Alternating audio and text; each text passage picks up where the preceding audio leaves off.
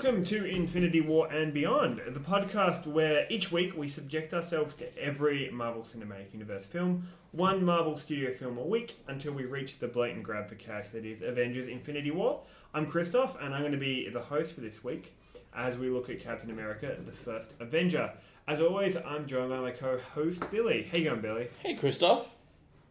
Th- that's all you got for me when I ask how you going? It's I'm good. I'm good. No, I'm I'm excited to talk about Captain America: The First Avenger.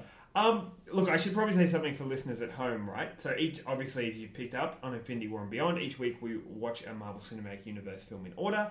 Um, this was Billy's brainchild. Billy, how would you say you view the Marvel Universe film? I really like the Marvel universe, the Marvel Cinematic Universe. I don't, I don't necessarily feel that way. I'm fairly bent out on these films, and usually, if there was a good cop and a bad cop, Billy's usually a good cop. I'm usually. I can be cop. bad cop if I want to. Though. Look, I'm not. I'm not uh, diminishing your ability Just listen to to be bad when you want to be. Just listen to our Hulk episode. Yeah, a lot of lot of Hulk dick talk. I'm looking forward to talking about Thor Ragnarok exclusively because the Hulk's dick is it comes up again. Exactly. Um, Um. ooh. I'm taking over. no, all good, Billy. Well, too excited. Got to contain it. uh, we're at this point. I believe we are five weeks in, five movies deep, Yes. balls deep. Some might say at this point. Not really balls deep. Well, So I'm halfway through. I'm look. I'm saying balls deep, and it, we only get only getting deeper from here, Billy. That's um, fine. That's fine. Uh, I've Some have people you- take it longer to get balls deep. Ooh, getting spi- getting a bit spicy. Yes. Um, so how are you finding trying to fit in a two-hour action film into your into your weekly schedule? good because you know Mondays are usually burnt out, not wanting to go back to work. So is, Um, that, is that when you usually fit it in? Not at work. No, I actu- mean, like, I it- do work at work. In case As- from from Billy's place of employment is listening. Yes. Um, no. Yeah. No. It's just good to come home, chill out. I don't know, bowl, bowl of not a whole bottle, but some booze and just listen. I don't- watch, watch a movie. See, I If you're burnt out, that's not my fault, Crystal.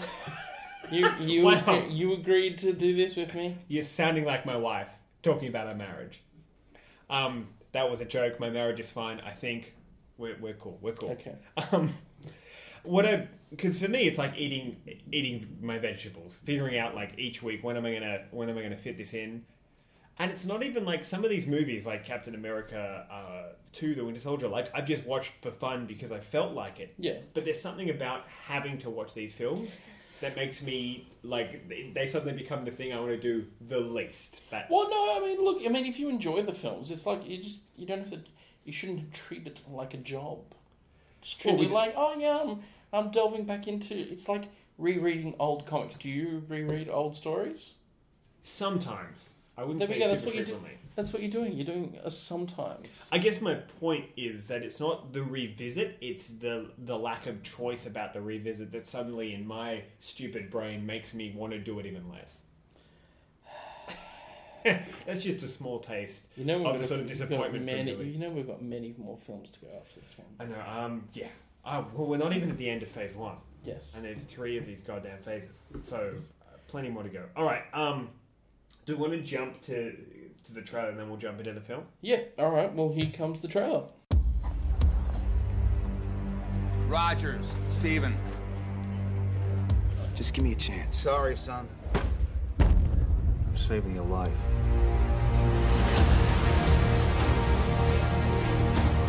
General Patton has said that wars are fought with weapons, but they are won by men. You just don't know when to give up, do ya? I could do this all day. Our goal is to create the greatest army in history, I should be going with you. Look, I know you don't think I can do this. This but isn't a back alley, Steve. It's war. but every army begins with one man. Five tries in five different cities. I can offer you a chance. He will be the first in a new breed of super soldiers. Why me? Because the weak man knows the value of strength, knows the value of power. That wasn't so bad. That was penicillin. We are going to win this war because we have the best men. Now, Mr. Stark. And they will personally escort Adolf Hitler to the gates of hell.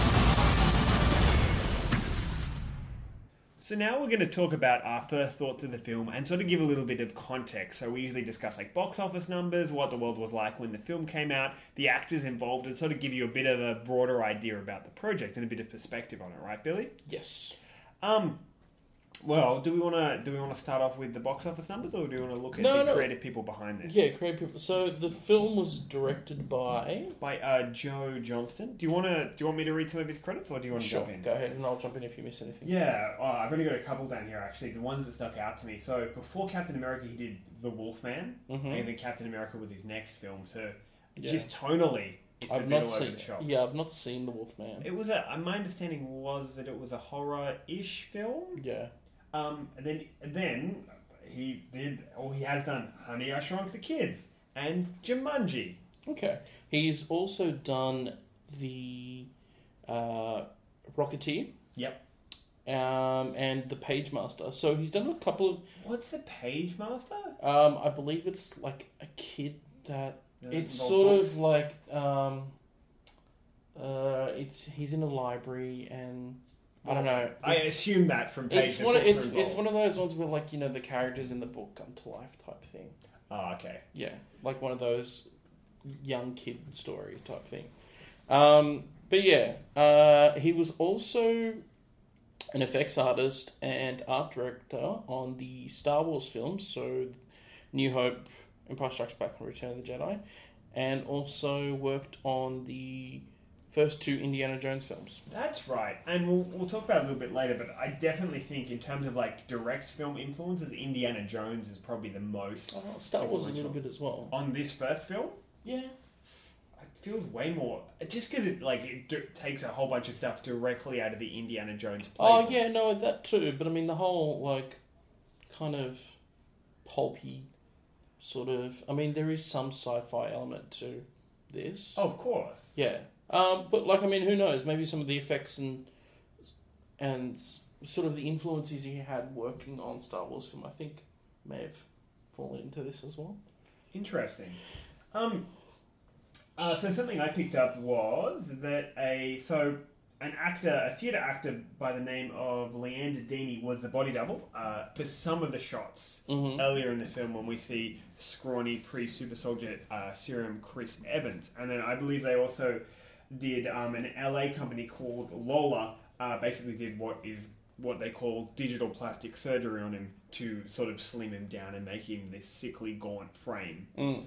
I, I don't know if you picked this up, Billy, but it definitely I liked it. he's like he just his head looks too big for that. Yeah, I know. Body. I know, but it, it did feel like it suited the whole frail looking Steve pre um uh pre super soldier. Like I don't I wasn't sure how else they were gonna do it. I mean they even changed his hair as well. That's true.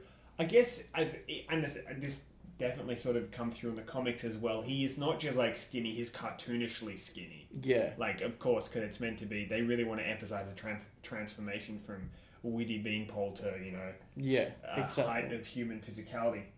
Um now the screenplay for this film is by Christopher Markus and Stephen McFeely. And they and I assume they pop up again in the Marvel Cinematic Universe. Yeah, so they've written a few uh, of the screenplays for the uh, Marvel Cinematic Universe. They've done the three Cap films. Yep. uh, Thor: The Dark World, um, the upcoming Avengers Infinity, War, and whatever Avengers Four is called.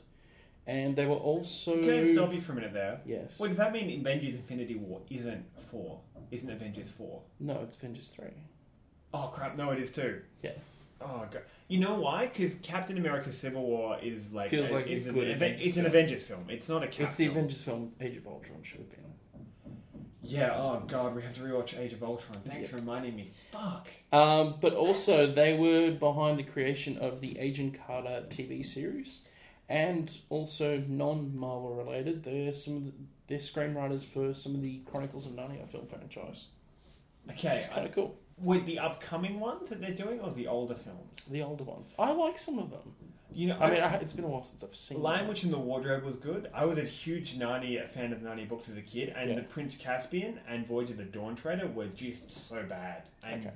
Well, they were butchered the books. I haven't looked into those films, so I don't know if they were.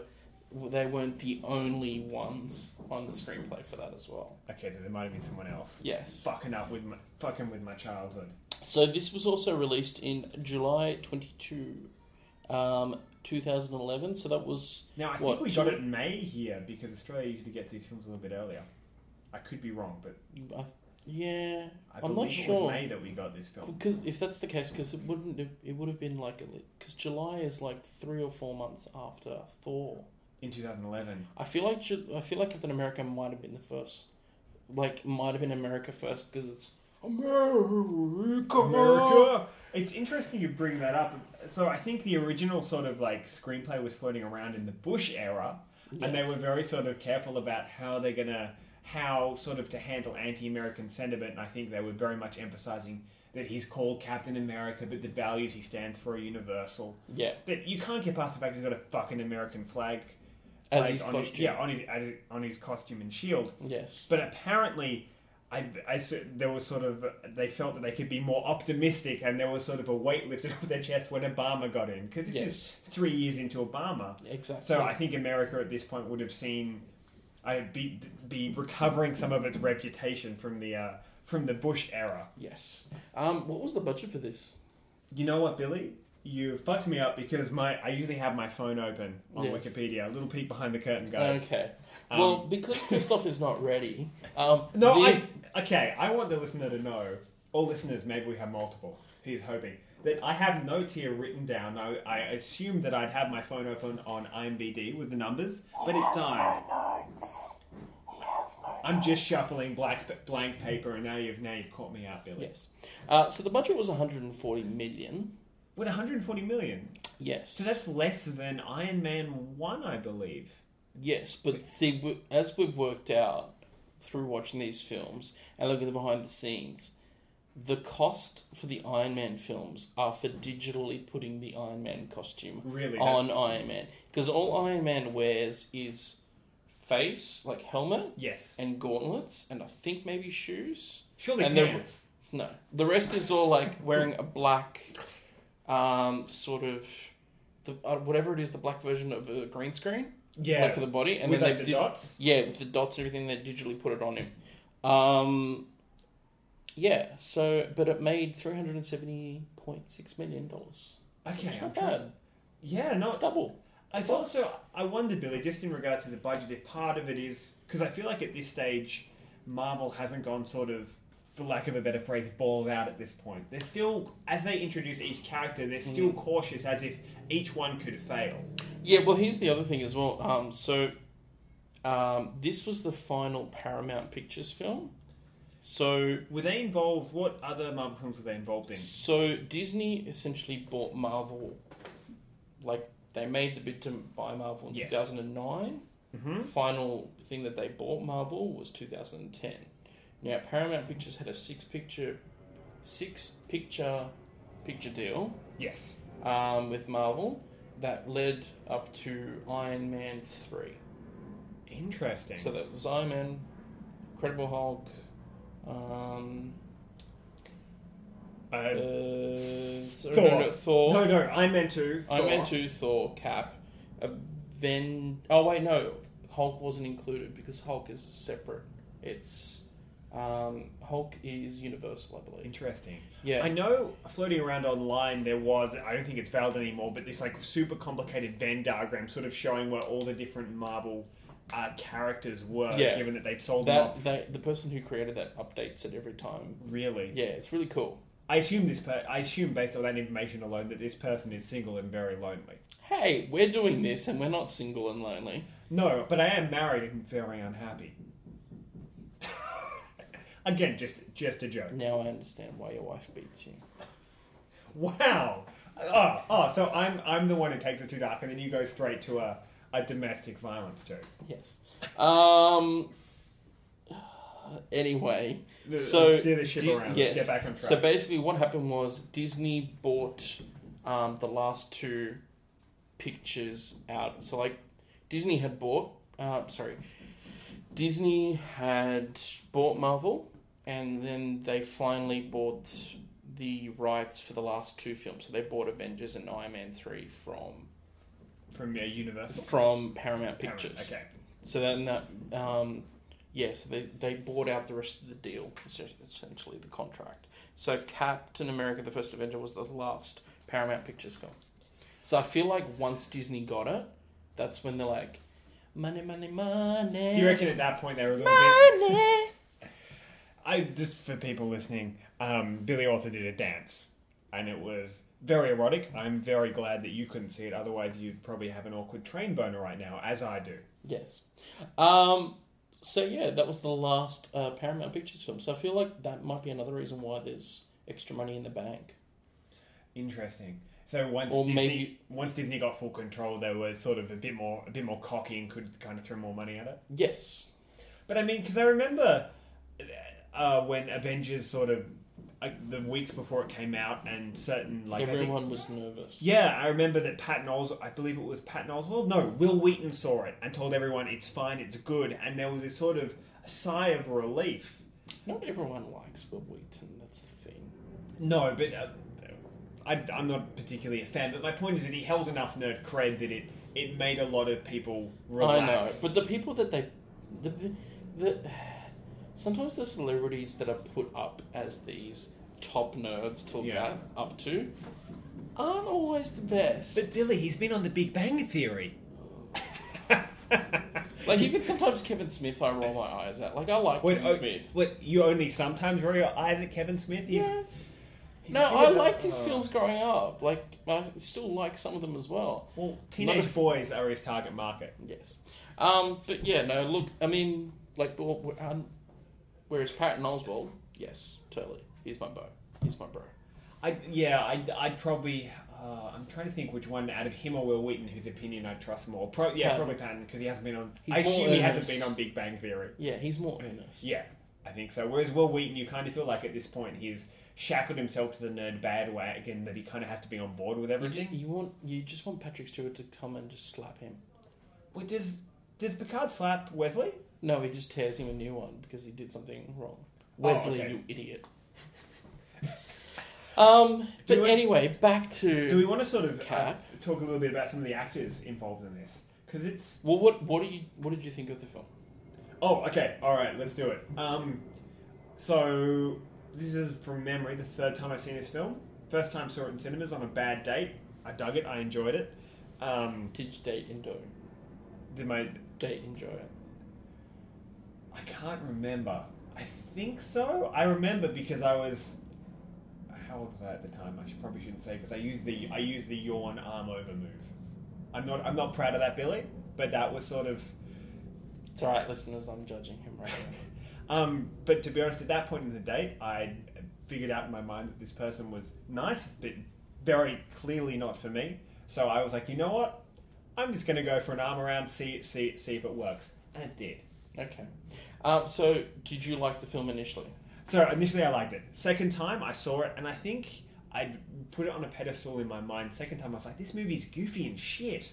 And then the third time, because I came in with those low expectations, and I think early on, I may I realized in my mind that oh, this film, like you never, you're not meant to take it seriously in any way. Like it's just, it's just all all pulp, as we're going to talk about a bit later. Suddenly, I clicked in, and I, I actually enjoyed it quite a bit. Well, I really enjoyed it the first time. Enjoyed it the second, third, fourth, fifth, Okay, I feel like at sixth this point time. you're just you're just shitting on me. Yes, I am taking big, big patriotic American flag dump on you. Um, super, yeah, yes, it's super soldier like and everything. um, but no, look, I really enjoy it. But that's the thing, I like pulp films. I I grew up reading, you know, my dad's Phantom comics, um, and whatever other comics he had, like Flash Gordon and all this- all that sort of stuff. I like how wa- you're, you said you're a fan of pulp and then you lost steam on two examples. Excuse me, they are examples of No, pulp. yeah, they- like they are. The Shadow as well. What about were you a Phantom kid? Phantom Kid. Like uh, into the Phantom? Um, yeah, no, I meant well, that's the, that's the first comics. They were the only comics in the house, so that was my first sort of.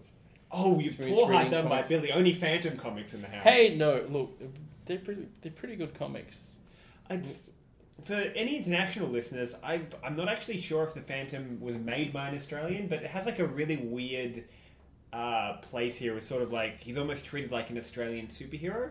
Yeah. He- Australians have a, we- a very odd affection for the Phantom, and to this day, you can get Phantom con- comics at like most news agencies. Yeah, I mean, I grew up on like Defenders of the Earth as well. What's Defenders of the Earth? Defenders of the Earth is like a, a super team, almost Avengers type thing with the Phantom, Mandrake, M- Mandrake the Magician. yeah, Yep. Flash Gordon, Lothar. Seriously, you don't know Defenders of the Earth? Haven't heard all? of them. And to be honest, I feel like given that the Phantom's just like a punching guy in a purple suit, I don't know if he's up to defending the Earth. I. All right. He has um, the strength of ten tigers. Seriously, Wait, uh, t- the the drinks ten tigers. Who? Yeah, but how? Bi- okay, how big are each of these tigers? Because it's ten tiger cubs. That's not overly impressive, Billy. Defenders of the earth. Defenders. Out of the sky, his rockets ignite. Jets into battle, flying faster than light. Flash Gordon. Lord of the jungle, the hero who stalks. The beasts call him brother, the goes to war. Defenders of the earth. Defenders. Master of magic spells and illusion. Enemies crumble in fear and confusion. Mandrake, defenders of the earth, defenders. His strength is a legend. His skills conquer all. Armed with his power, we never will fall. Lothar, defenders of the earth, defenders. With our new young heroes proving their worth, four become eight, defending the earth. Defenders of the earth, defenders. Defenders of the earth.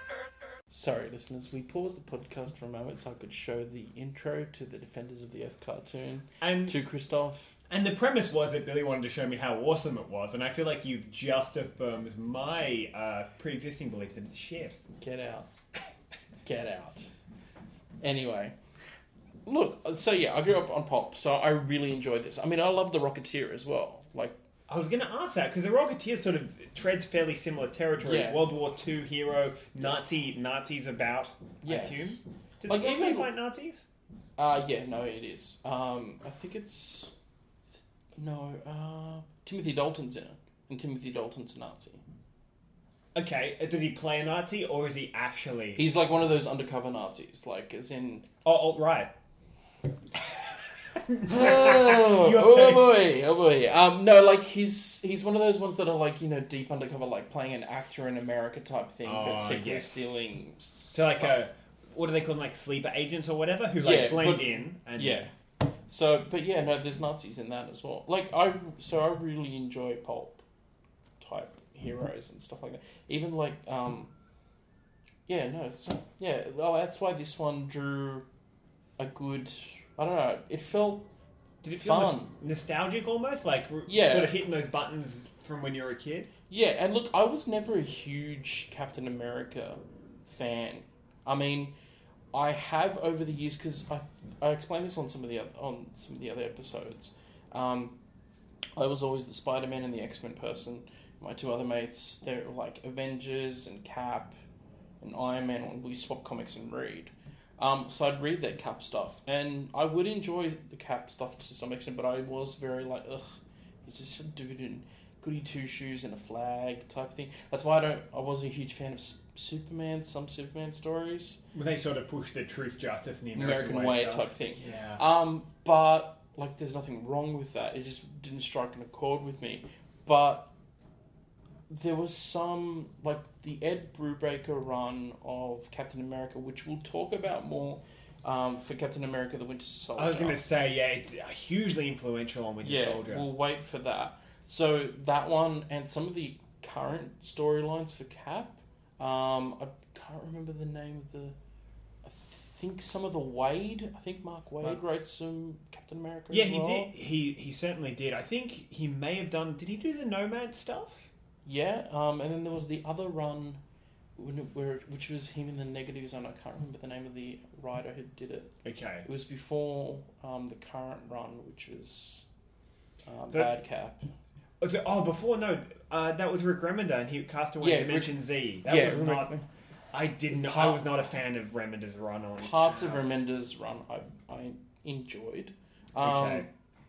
But yeah, so like going into this film, I was like, yeah, all right. I mean, I've been enjoying Brubaker's run, so I might enjoy this. And yeah, it was. And I mean, I like Chris Evans as well. Well, speaking of Evans, let's talk about the actors. Yes. Um, I can't really think of a more perfect person to play Captain. Like Evans is so the role. Yeah. Much, much like Chris Hemsworth has become Thor, I think I'm always going to associate Chris Evans with with Cap. Well, th- uh, funny you should mention that because he declined the role three times. Wow. Yeah, uh, before accepting it. Um, not out of dislike, like he liked the role, but apparently he was worried about the effects of sudden, you know, increase of fame would do to his life, private life. But apparently Robert Downey Jr. was the one to convince him to take the part, and you know, gain the freedom to sign on any other role he'd want after that. Which, ironically enough, every role he signed on since has pretty much just been another Cap film. Yeah, but this thing, he's done comic book films as well. Like he was in Scott Pilgrim, He was, and also, of course, the Human Torch in the ill-fated uh, Fantastic Four double. Yeah, the one where they had. Fantastic Four, and then there was Fantastic Four: Rise of the Silver Surfer. Yes, that's correct. those those two films are better than the the, The other one? the new the, one. the Josh Trank one. yeah, Yeah, but you, I hate it when they give like an edgy director a superhero property. It's fucking superheroes. Don't be edgy with it. Just do it justice. Just Yeah. it is what it is. yeah.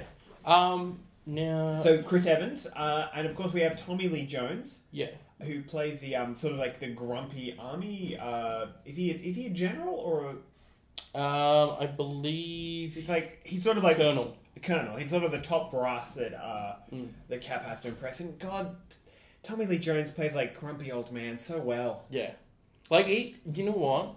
Putting like he almost, it's like he was one of his other characters where he's like you know, Mm.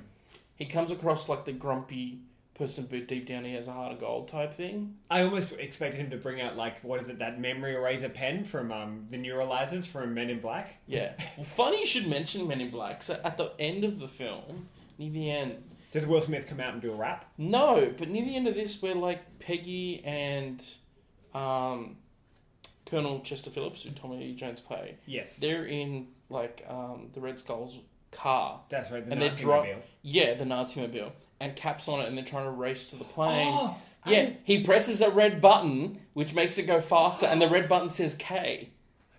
I didn't pick that up. Amazing, especially because they're in a hangar, which kind of resembles a tunnel from when it happens in Men in Black. Exactly, and he tells him, "Don't press the red button," and then yes, press the red button, and it boosts forward. That's, Amazing. you know, that's a nice throwback. I, I completely missed that, and that makes me appreciate this movie a lot more, knowing Yes. that there was a Men in Black reference there. Um, Yes. of course, Hayley Atwell as Agent Carter.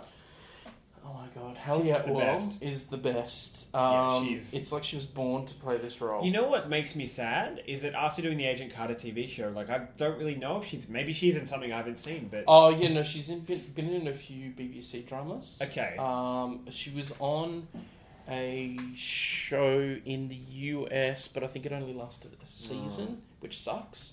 Yeah, because also they left it on like a not a cliffhanger for Agent Carter, a cliffhanger for one of the other characters in season two. You, I haven't actually. I I saw a couple episodes of Agent Carter. I like the character of Agent Carter. This show didn't grab me because the superhero sort of like sci-fi stuff was really boring. It's really good. You should check it out. Okay, all right, maybe because I do. Look, my point is, I hope Hayley Atwell's still getting work and doing well because Yeah. she's a fantastic Well, this thing, every like it, like she's in various um, of the MCU films. Like she's in Ant Man. At the She, beginning, oh, she is too. yeah, she's in. I But mean, she's in she's- like makeup there, and she's in Cap two in full Yeah. old lady makeup, I believe. yes. I mean, she's she's in makeup in Ant Man as well, like older.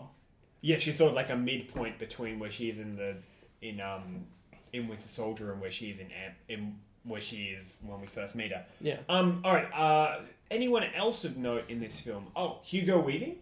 Yes. As, so uh, Hu- as Hugo Red Weaving Skull? as the Red Skull. Um, look, great portrayal as always by Hugo Weaving. He plays great villains.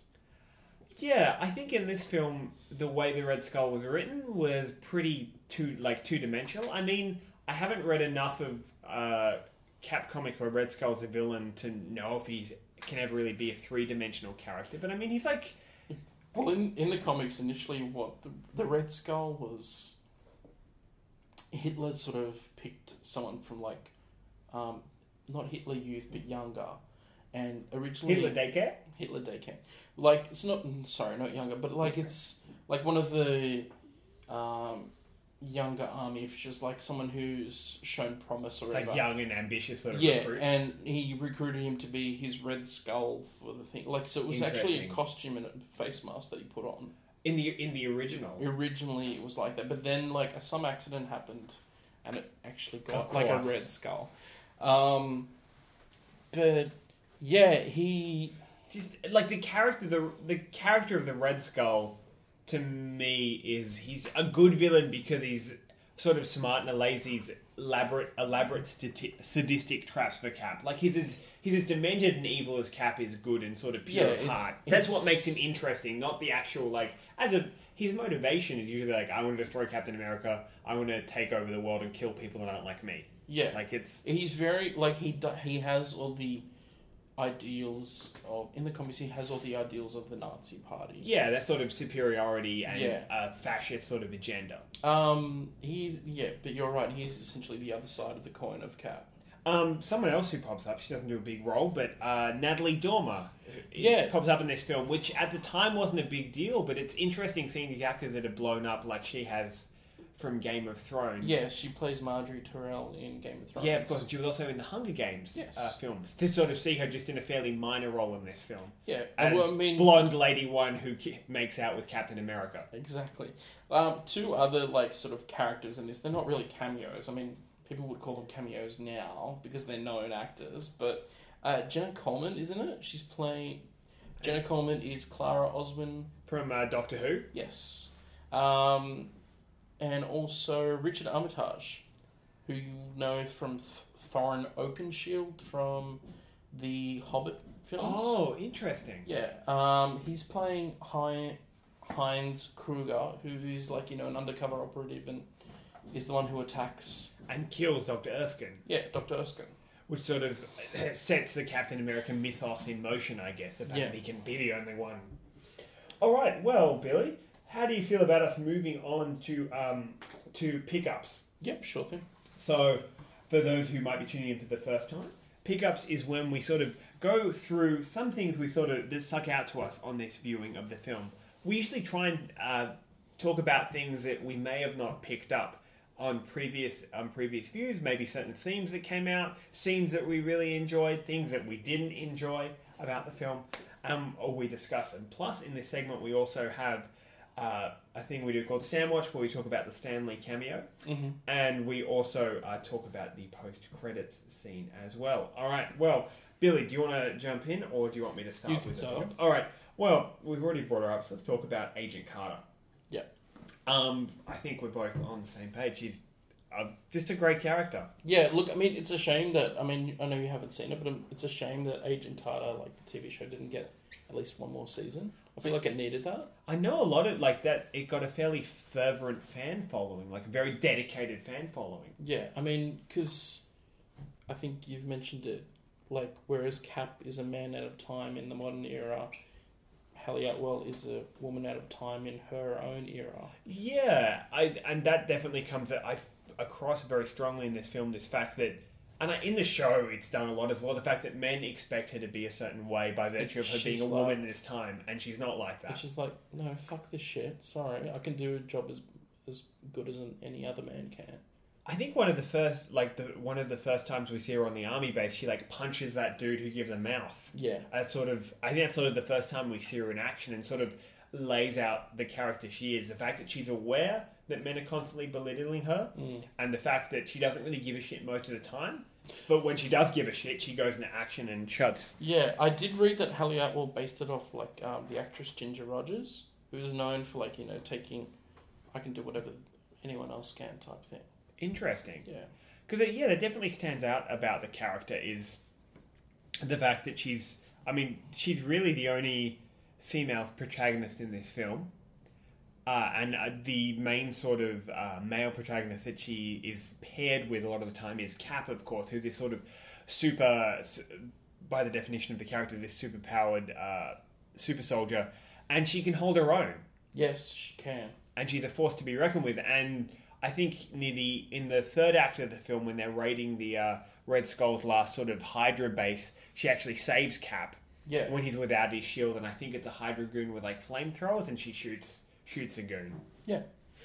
Um, all right, Billy. Yeah, so I, I feel like there's not much else to say about uh, Agent Carter except that she's great and Yeah. one of the strongest parts of the film. Yes, she is. Um, so I wanted to bring up the Howling Commandos. Yeah. You weren't a fan of them. So the Howling Commandos No. were um, in the comics. Um, Stan Lee and so initially, okay, so initially with with Cap, um, when he was in the comics, it was Captain America. Um, in the Captain America comics, it was Captain America and um, Bucky. Yes. It was his kid sidekick as well, which is a difference in this film that we can talk about. Um, and then there was also um, the Human Torch. Uh, Yep. And Namor, Well, they're the they're the Invaders. yeah later later known as the Invaders. Yeah. Um, and there was also, I think, Union Jack as well. He was like the British part That's of it. Yeah. That's like the uh, the mandatory British character that you need Yeah, in all and- World War Two films. Yeah, and Spitfire as well. She was like a. That's a right. a she a flame lady as well? Yeah, Flame Lady. Um, so that was more created by um, the creator. That was in the comics by the blah, the creator of Captain America, which is Joe Simon, Jack Kirby. They did all that stuff. The Invaders. Um, the Howling Commandos, though, I believe it was created by Jack Kirby and Stan Lee. So that was like um, Sergeant Fury and the Howling Commandos. So that was like Nick Fury. So Nick Fury, you know, World War World War Two era type Nick Fury. Inter- See, in the comics, Nick Fury's been around since World War II because he's taken this serum, which the is Infinity Formula. yeah, which has made him young. Whereas that's not the case in the Marvel Cinematic Universe. I, you know what, I find it interesting, and this is something that I mean, comics are gonna consistently have trouble with because uh, the characters essentially stay stagnant. Is the fact that when key moments in a life are, are fixed in uh, in like a real world time event, like Captain America in World War Two, um, as the real world ages, suddenly things things change. So like I, I what is it? What does Fury say at the end of the film when he tells Cap that he's been sleeping for like I think it's like seventy years. Yeah. Whereas before it was like fifty years, and when they first brought back Cap back in the sixties, it would have been like you've been sleeping for twenty years. yeah, yeah, And um and with Nick Fury, it's interesting that I don't know if this is the case, but it feels like almost out of necessity that in the comic books they've had they've had to be like fuck. This guy's the same age. He's been around since World War Two. We better let's let's write a story about it. yeah. Whereas I'm not sure. I don't think they've actually brought up Nick Fury in the Infinity Formula or anything like that. No, they they haven't. But my Yeah. understand, I don't know if this is correct or not. But my understanding was that when like Cap wakes up in the modern world, he uh, rightly uh, assumes that it could be a Nazi trick. Yeah. And I thought that like seeing Nick Fury is one of the things that sort of calms him down Mm. because he remembers Nick Fury. Whereas in this film, Nick Fury's like, "You're in New York. Welcome to the future." And Cap's like, "Oh, okay. I guess." I guess this can't be a Yeah. Nazi trick then. Um, so the Howling Commandos. Um, in this film, it's uh, Dum Dum Dugan, who's Yep. played by Neil McDown. McDonough. Neal McDonough, and Yeah. I hated Dum Dum Dugan. Why? He is exactly how Dum Dum Dugan is in the comics. Okay, I you know what? This is probably on me rather than the valid criticism. I always expected that he sort of had like because he was re- like a deeper register and just sort of like I didn't. Neal McDonough's Dum Dum Dugan's like very sort of charming and charismatic. Yeah. And I just assumed he was more sort of like a, a workhorse sort of grunting sort of character. Okay. That's on me. Um, but uh, I I couldn't stand him. Yeah, so he's been like you know the right hand man of um, of Nick Fury in the comics. In this, He's sort of the leader of the Howling Commandos. Uh, yeah, under under Cap. yeah. Um, there's Gabriel Jones, who is played by Derek Luke. Um, his grandson. Is he the French? No, no, that's this is the African American. Okay. Yeah. Oh, but that's right. The character could speak French. Yeah, he could speak French. Um, and his grandson um, shows up in Agents of S.H.I.E.L.D., which is kind of cool. Interesting. Yeah. That's Well, that, I like that whole bridging thing. I like that. You, You know, know their what? kids or family or whatever. I I, feel like like that as, as a universe. It's I. Okay, It's, there's yeah. nothing wrong with that. I get that, except it feels like you know what? We couldn't get Chris Evans, so we've got this guy who's related to this guy who was around Cap because we can't get Cap for this show because the show's stupid and nobody. No, look, it's not stupid, but it just it. It just feels very B grade when they have to do that. When they have to be like, we can't get Thor, but here's this other character that Well, was in a Thor movie. You're gonna hate this one. Um, so Commando Jim Morita, which is played by Kenneth Choi. Yes. Um, he's been in various film, various films. Kenneth Choi shows up in Spider-Man: Homecoming as well as the principal of Peter's school. Doing double duty.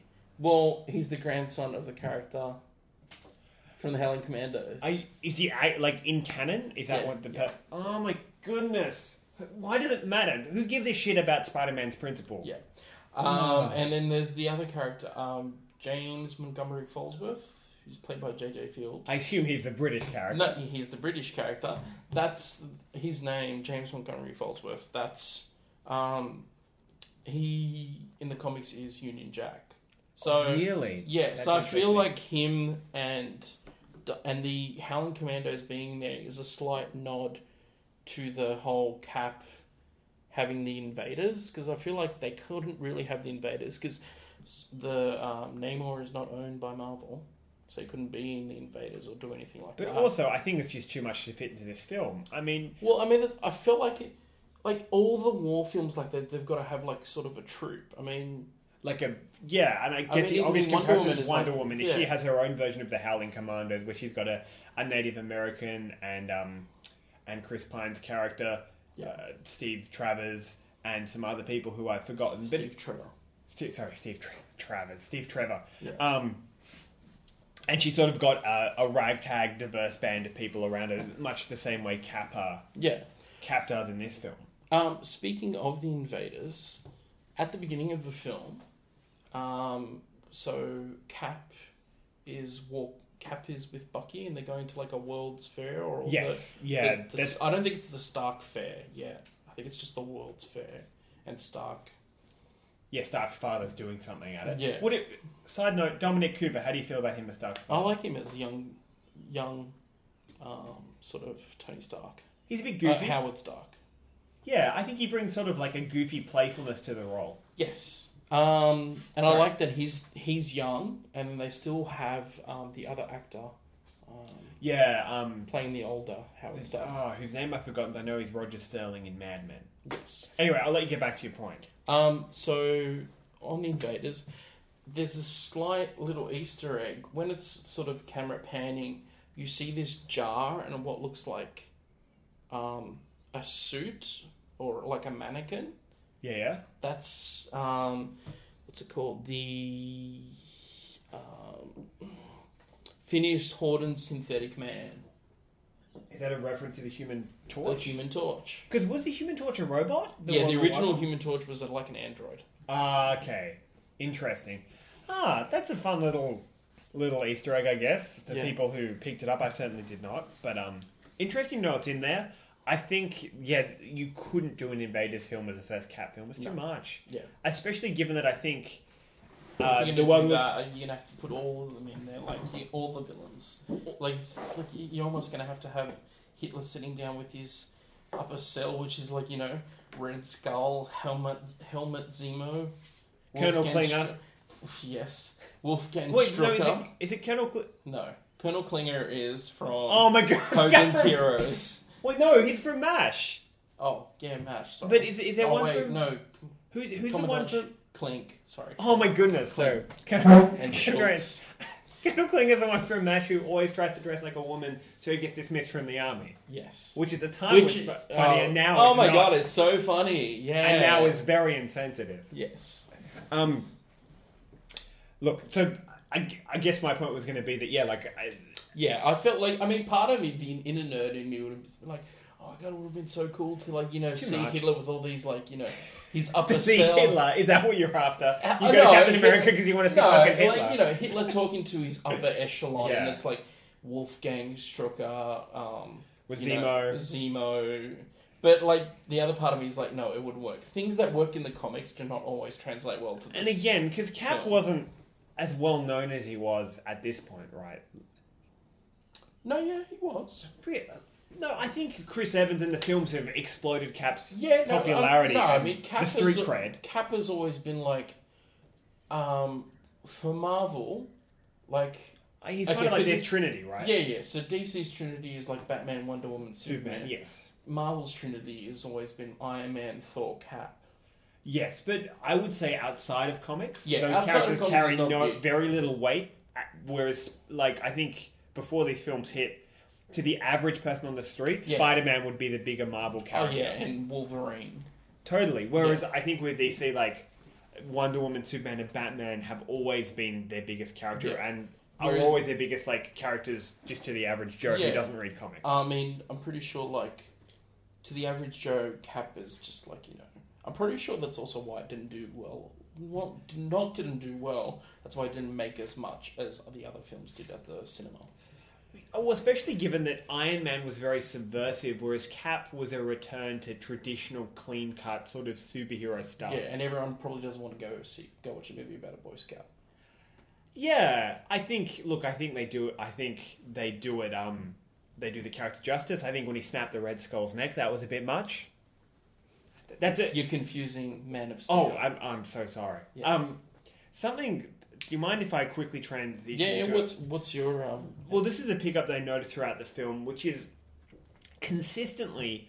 You, f- I wonder if this is an official document or just sort of going off previous films. The screenwriters and people coming into these Marvel films know how to handle it. But there seems to be the unwritten rule in the Marvel films that like superheroes don't kill. And what that means is that sure, like Cap would have killed a whole bunch of people in this film, but you never actually see him do it. Well, you know, you don't, but you do see him with a handgun. But that's In the what film. that's what I mean. So but it's you don't see the bullet from his gun No, connecting it's- kill a yeah, guy. you see it's it's- very clever. Yeah, it's off screen. Yeah, like you never see a superhero kill, and I think that was part of the issue of Man of Steel was you fucking see Superman like.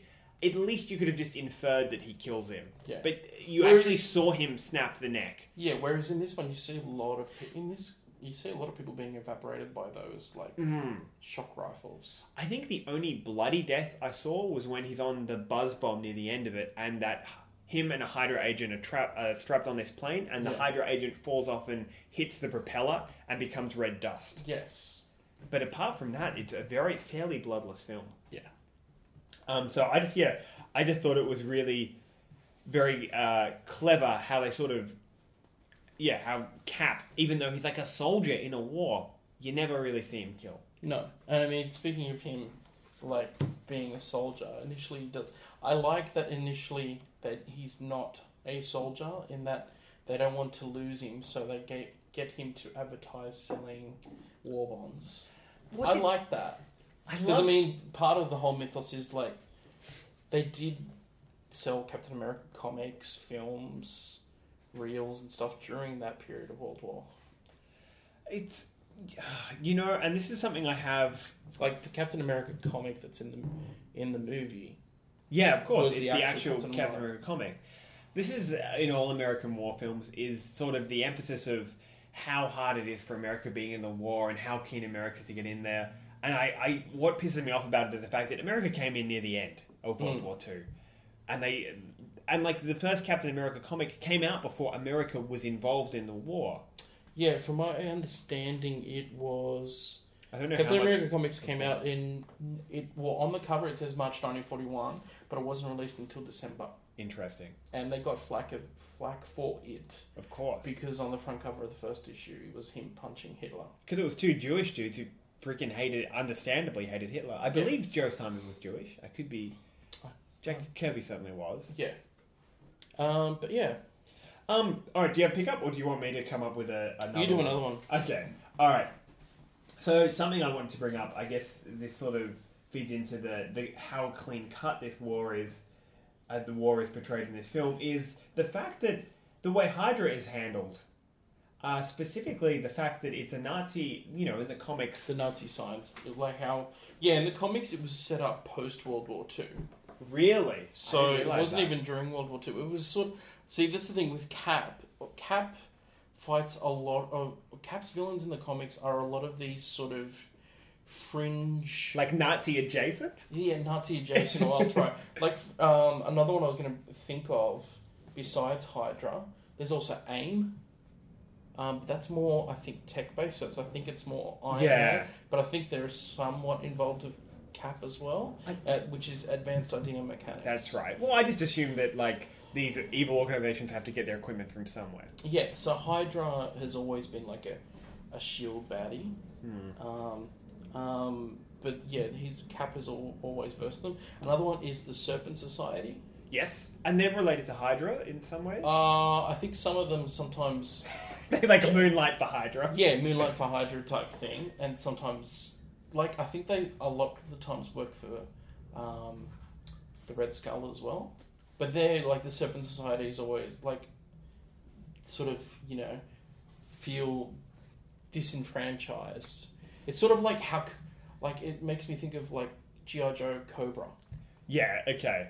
Yeah, I feel like serpent, um, certain or reptilian villains or societies are fairly like a common sort of trope. Yeah, like As it's bad like guy a hate the organizations. man type thing. The man. So I'm going to put on a snake costume. Yeah, and you know, domestic terrorism type thing. Um, but yeah, I guess my we'll, we'll circle back. My point was that they make a lot of effort, uh, conscious effort in this film, to distance Hydra from Nazis. Yes. So the the Hydra costumes are different. They have their own salute. The Red Skull, I believe, in the comics would wear a swastika band, and this he doesn't. And the only Nazi imagery on his uniform is an is a very small Imperial eagle on his helmet. hmm Uh, sorry, not on his helmet, on his hat. And apart from that, like they make it, and you brought this point up really well, Billy, that it's more becomes evident that he was using Hitler to get where he wanted to be. He didn't have any particular attachment to Hitler's ideology necessarily. Yeah, and I feel like a lot of the times in the comics, that sort of it was initially like that, um, and then like he worked for Hitler, Helmut Zemo, sort of thing. Um, but then it was all like you know, once they could see that you know Hitler, Hitler was a bad guy. no more Hitler like you know Breaking news. didn't have any sort of. Um, Like he was running out of steam. scope or anything beyond this point. That's when they're like, you know, I like this taste of power. I want it for my own type thing. Interesting. I guess it's funny that there's sort of that clear delineation point between like Hitler and a comic book villain is that Hitler's ambitions were too small. Yeah. So the Red Skull is like, no, my ambition is larger. Um, do you have another pickup? If not, I've got one I'd- I'm keen to bring up. Yeah, you bring yours up. Uh, so something I wanted to bring up, um, is the man out of time elements, which is Okay. a huge part of the, the Cap sort of uh, mythos, and I would say appeal of the character is the fact that in the '60s the character was brought back. He was de- defrosted from ice. So after the war, he was he like I think it was in a plane crash or on a Yeah, bomb. so what happened was um, in the comics, um, he was, I think it was, yeah, it was Helmut Zemo.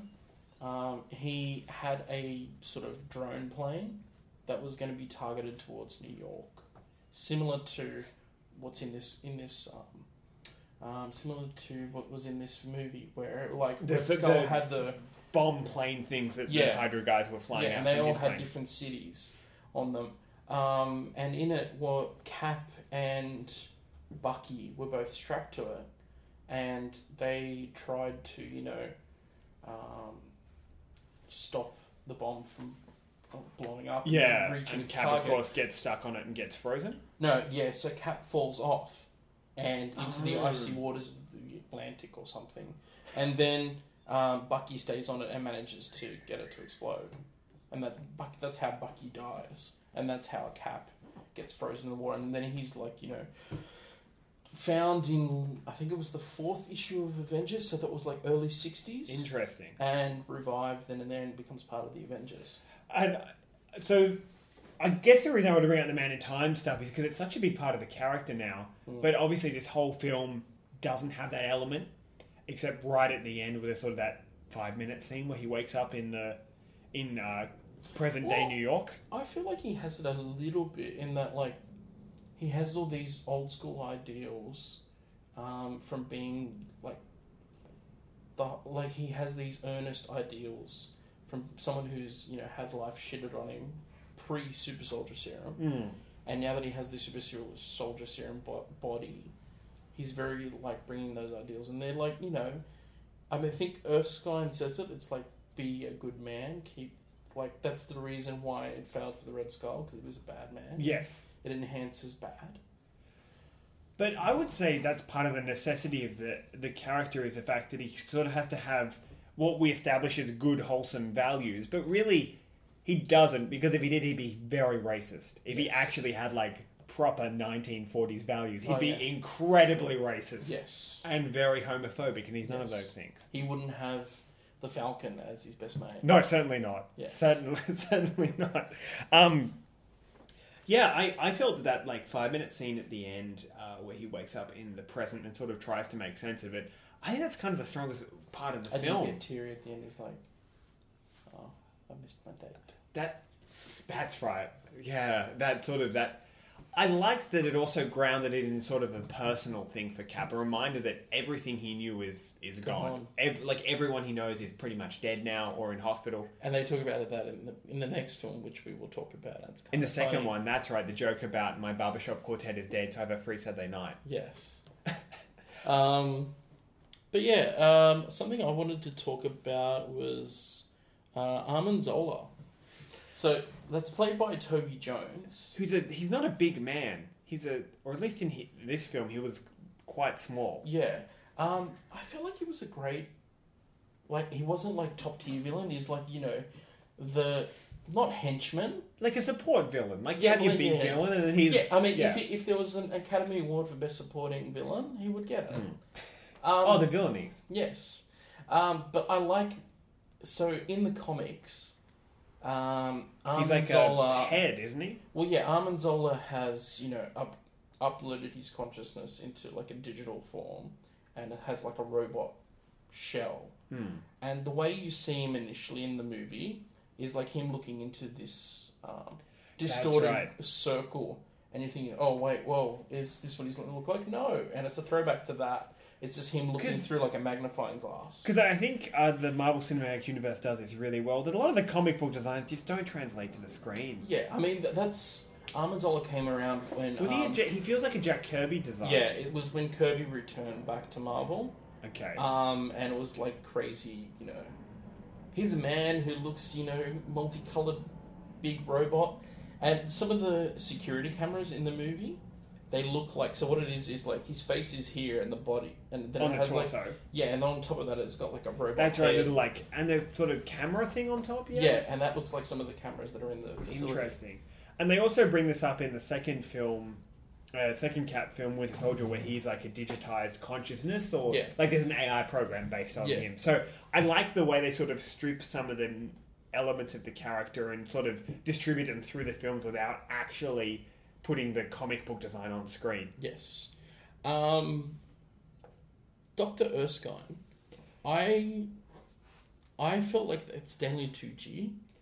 He has Stanley I Tucci I can like do no wrong. He is one of my favorite actors, and I feel that he's just delightful as Captain Erskine. Uh, sorry, Professor, Captain Erskine. Yeah, Profe- Professor Abraham Erskine. He's got a real warmth to him, I think. Yeah. Um, yeah, no, like I really enjoyed his portrayal, but I believe, like off ca- off uh, mic, you were talking about the. Given that we've talked about three of the villains now, you wanted to bring something up about the accents. Yeah, uh, that's right. So the German accents in this film Yeah. were, to me, pretty cartoony and bad. It felt like they'd learnt German accents from watching movies of other people doing German accents. Like it felt like a photocopy of a German accent. Do you feel like that suits the whole pulp thing that I was talking about?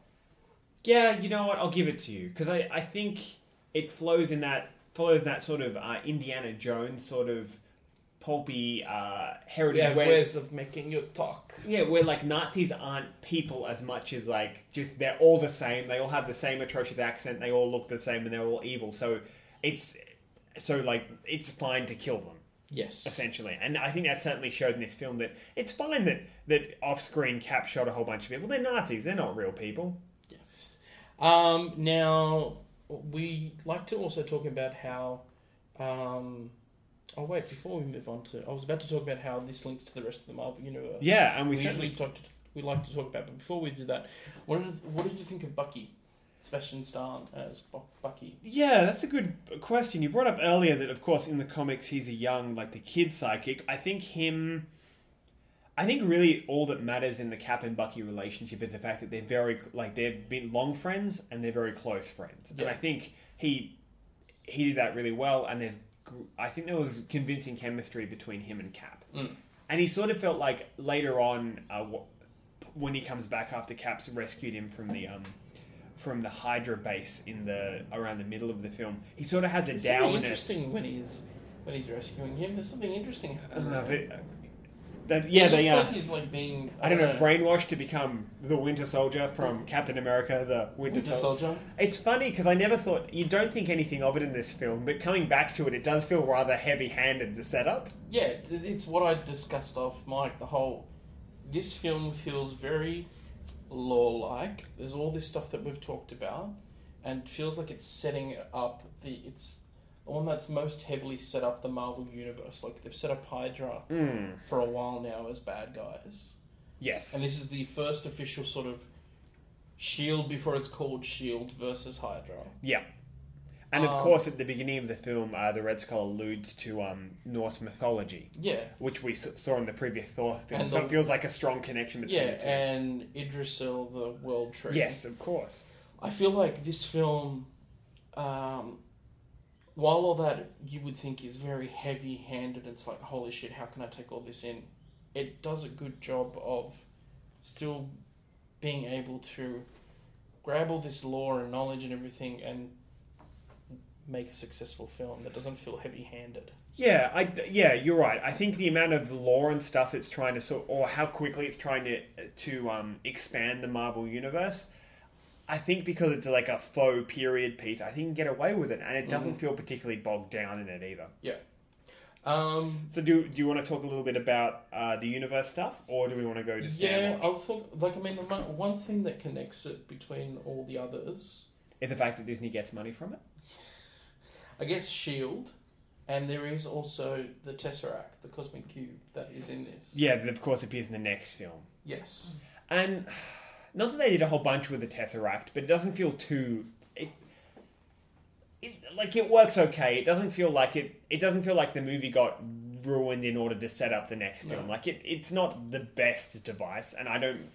Like you could get rid of the Tesseract and just have the the, the Red Skulls just come up with a new better weapons, and it, the movie still would have worked. You didn't Yeah. need the Tesseract. No, and I, I, it, I do like that they've changed things up in the Marvel universe because I mean, it's pretty much been said that the the Tesseract is one of the Infinity. Gems. Yeah, whereas it's its own thing. yeah. Whereas in the comics, um, the Tesseract is The Cosmic Cube. it's cosmic cube, but it's ma- it's made. It's like man made. It's like a scientific thing. I didn't realize it was man-made. Yeah, I think it was like made by Hydra and AIM, and it was like a device that could Alter reality, bend, al- bend and alter reality based on the user. which um, The Red Skull used a lot in the comics. and of course it's come up in um, in the latest uh, Cap storyline that everyone loved, Secret Empire. I mean, people would just just love that story, and Yes. um, and it also played a role in the comic book Winter Soldier arc as well. Yes. All right. Well, do we want to? Are we right to jump into Stan Watch and have a look at the uh, after credit stinger, Billy? Yeah, all right, let's do that. All right. Um, so uh, I feel like the Stan Lee cameo is pretty stock standard. Yeah, like a, a, a lot of people, um, some people thought he shouldn't even be in it because it's. I would agree with that statement. He adds nothing. Yeah, but the whole thing is, um, Stan Lee is having a cameo in things that he helped create, whereas he didn't really help create Captain America. That was made by Oh, that was the that was made by um, Yeah. Joe Simon and Jack Kirby. yes. Now, Jack Kirby has passed on. Um, Joe Simon had a few grievances with Marvel in regards to the rights of the character, which settled out of court twice, two separate occasions. Um, I believe he was even asked if he wants to make a cameo in the film, which I think he declined. But I mean, the only thing that that Stan Lee did for Cap was bring it back in Avengers. So it's not like he created it, but he partly created some of the stuff in that's in Cap. I, So- I think part of the mythology. I mean, there's Stan Lee as an actual physical person in space of time, and there's then- Stan Lee the character. Yeah, And Stan Lee the character is now so that in the mind of most people in every Marvel thing. is so embedded with these films. Fun fact: Stan Lee might have to make a cameo in court uh, because apparently he's been was harassing his home nurses. Yes. Um, yeah, I was reading on comic book resources, and it, what it didn't surprise me not because I particularly thought Stan Lee was sleazy, although it doesn't surprise me sleazy. That just old men in general he- are yeah, creeps. he's like that creepy old grandpa that you see at a Christmas party, and I- it's like, I saw Stan Lee talk at Supanova, Yeah. and it felt exactly because I previously worked in a hospital, and it felt exactly like a patient in a hospital was chatting to me, except instead of about his job at like the the in in like a store or in uh, like a boring industry, he just happened to be the guy who created Spider Man. But it was just a classic old man story, really. um, look, I mean, So, do you want to actually? Shall we describe what actually happens in this cameo? yeah. So Captain America is being rewarded for, um, This is for rescuing the soldiers from Yeah, the, um, the- Shield camp. yeah, of the Uh, not Shield, sorry. 107, 107 division, I think. It Yeah, was. Bucky's division from Yeah. sorry the Hydra facility where they've been Yeah. captured. Um, but Cap obviously is doing war stuff, so isn't war, war stuff. war stuff, so he can't be there to um, To accept receive the the medal. award. Someone else comes out, and then it shoots to um, this sort of like really old, possibly general who's Who sitting in the is- stands, Spoiler alert, Stan. Stan Lee, and then and it's him. And he's. Do you, can you remember what he says? Well, uh, it's a.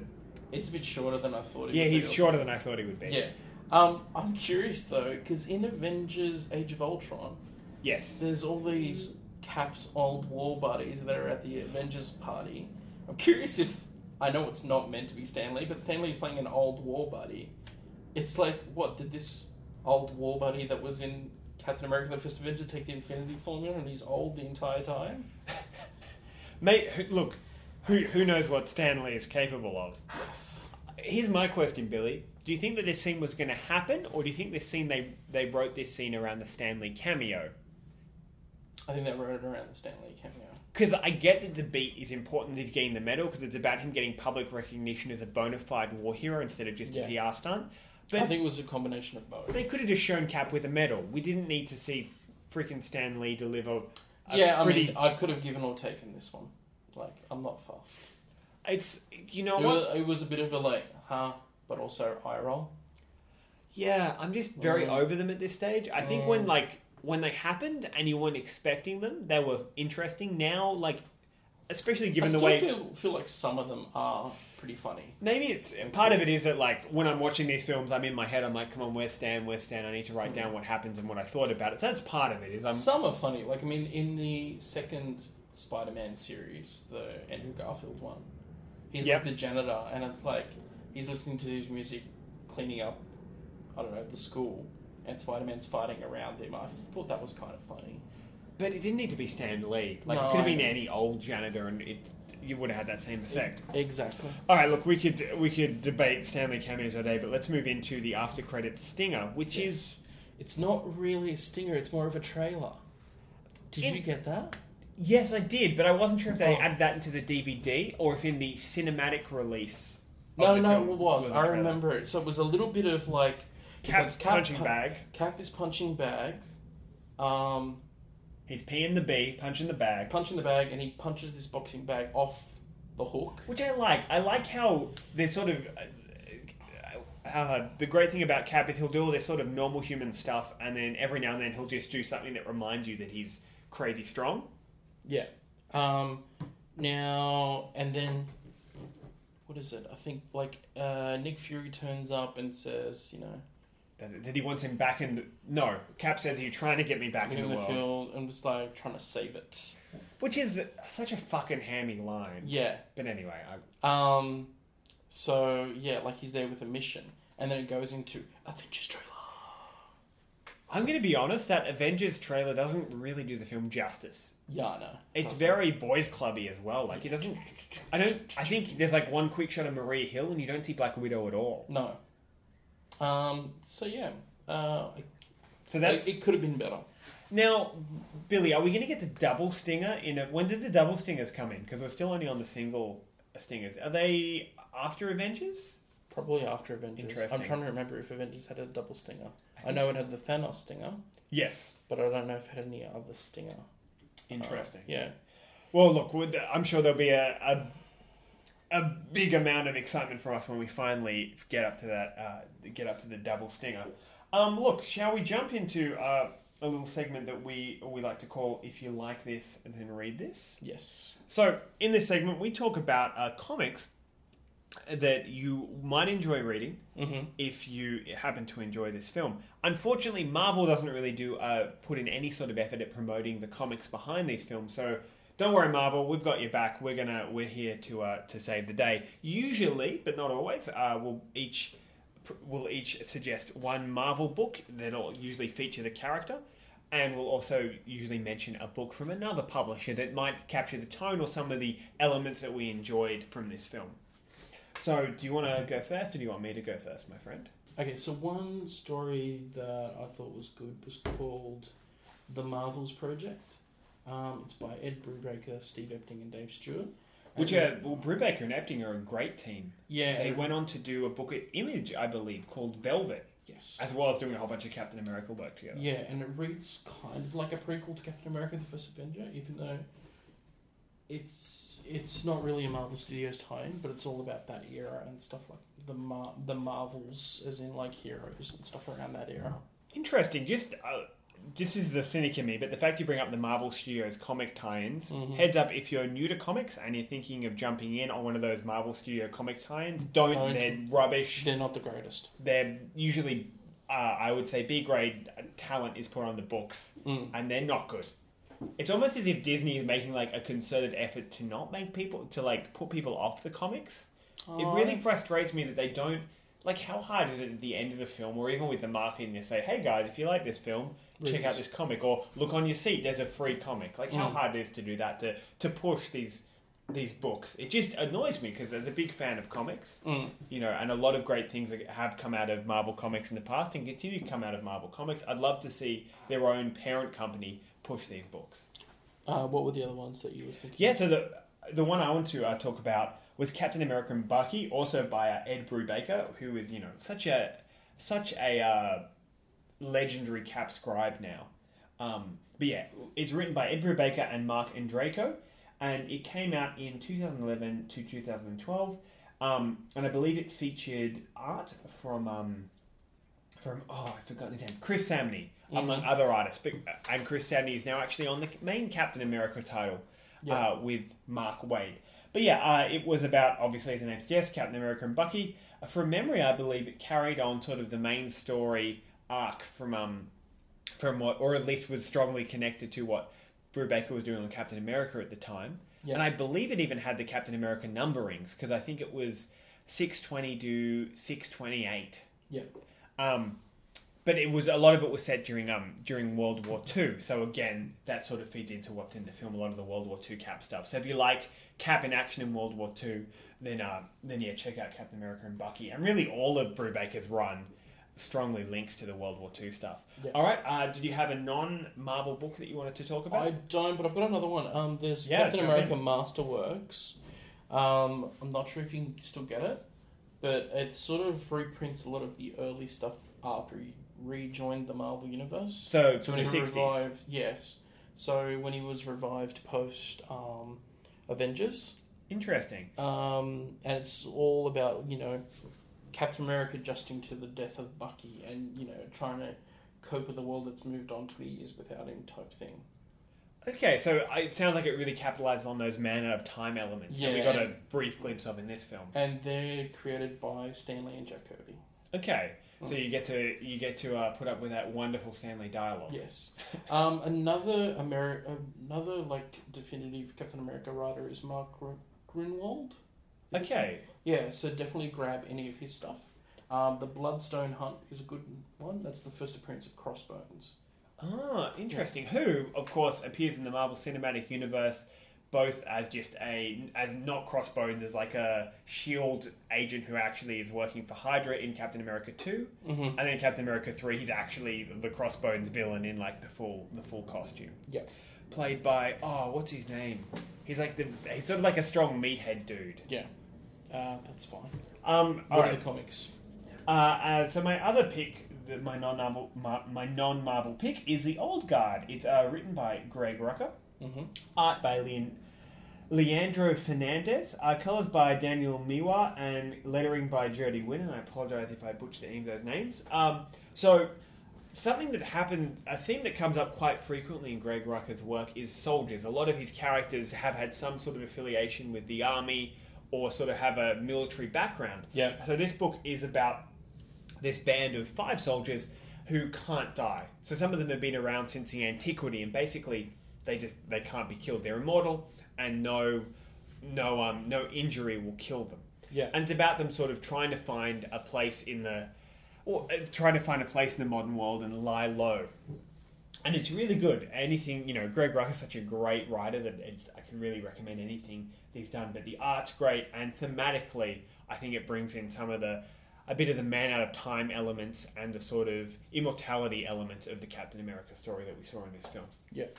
Um, Well, so- look- something else I was going to Yeah, suggest now. is um, Maus. Oh, of course, by Art Spiegelman. Yeah, I mean, if you're into like you know, Like uh, historical comics. yeah, war, war, war comics, Hmm. uh, Maus is a good one that would go. And that's about his family's experiences in Nazi Germany, is that correct? Yes. Um, now, Billy, something I want to quickly bring up with you is, uh, you, of course, um, every now and then uh, we check in to see what our top three Marvel films are and whether they've changed on the viewing of this latest film. Billy, has Captain America, uh, the first Avenger, made it into your top three? Nope. Nope. Nope.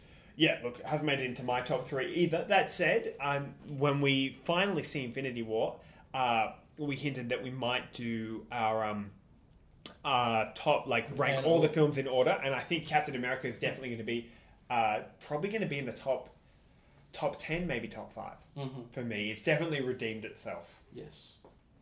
Um, look, Billy, shall we uh, shall we jump in before we go? Uh, shall we plug uh, a few things? Yes, so um, you can reach us on geekavoz.com. Yep. Or Geek of Oz on Facebook.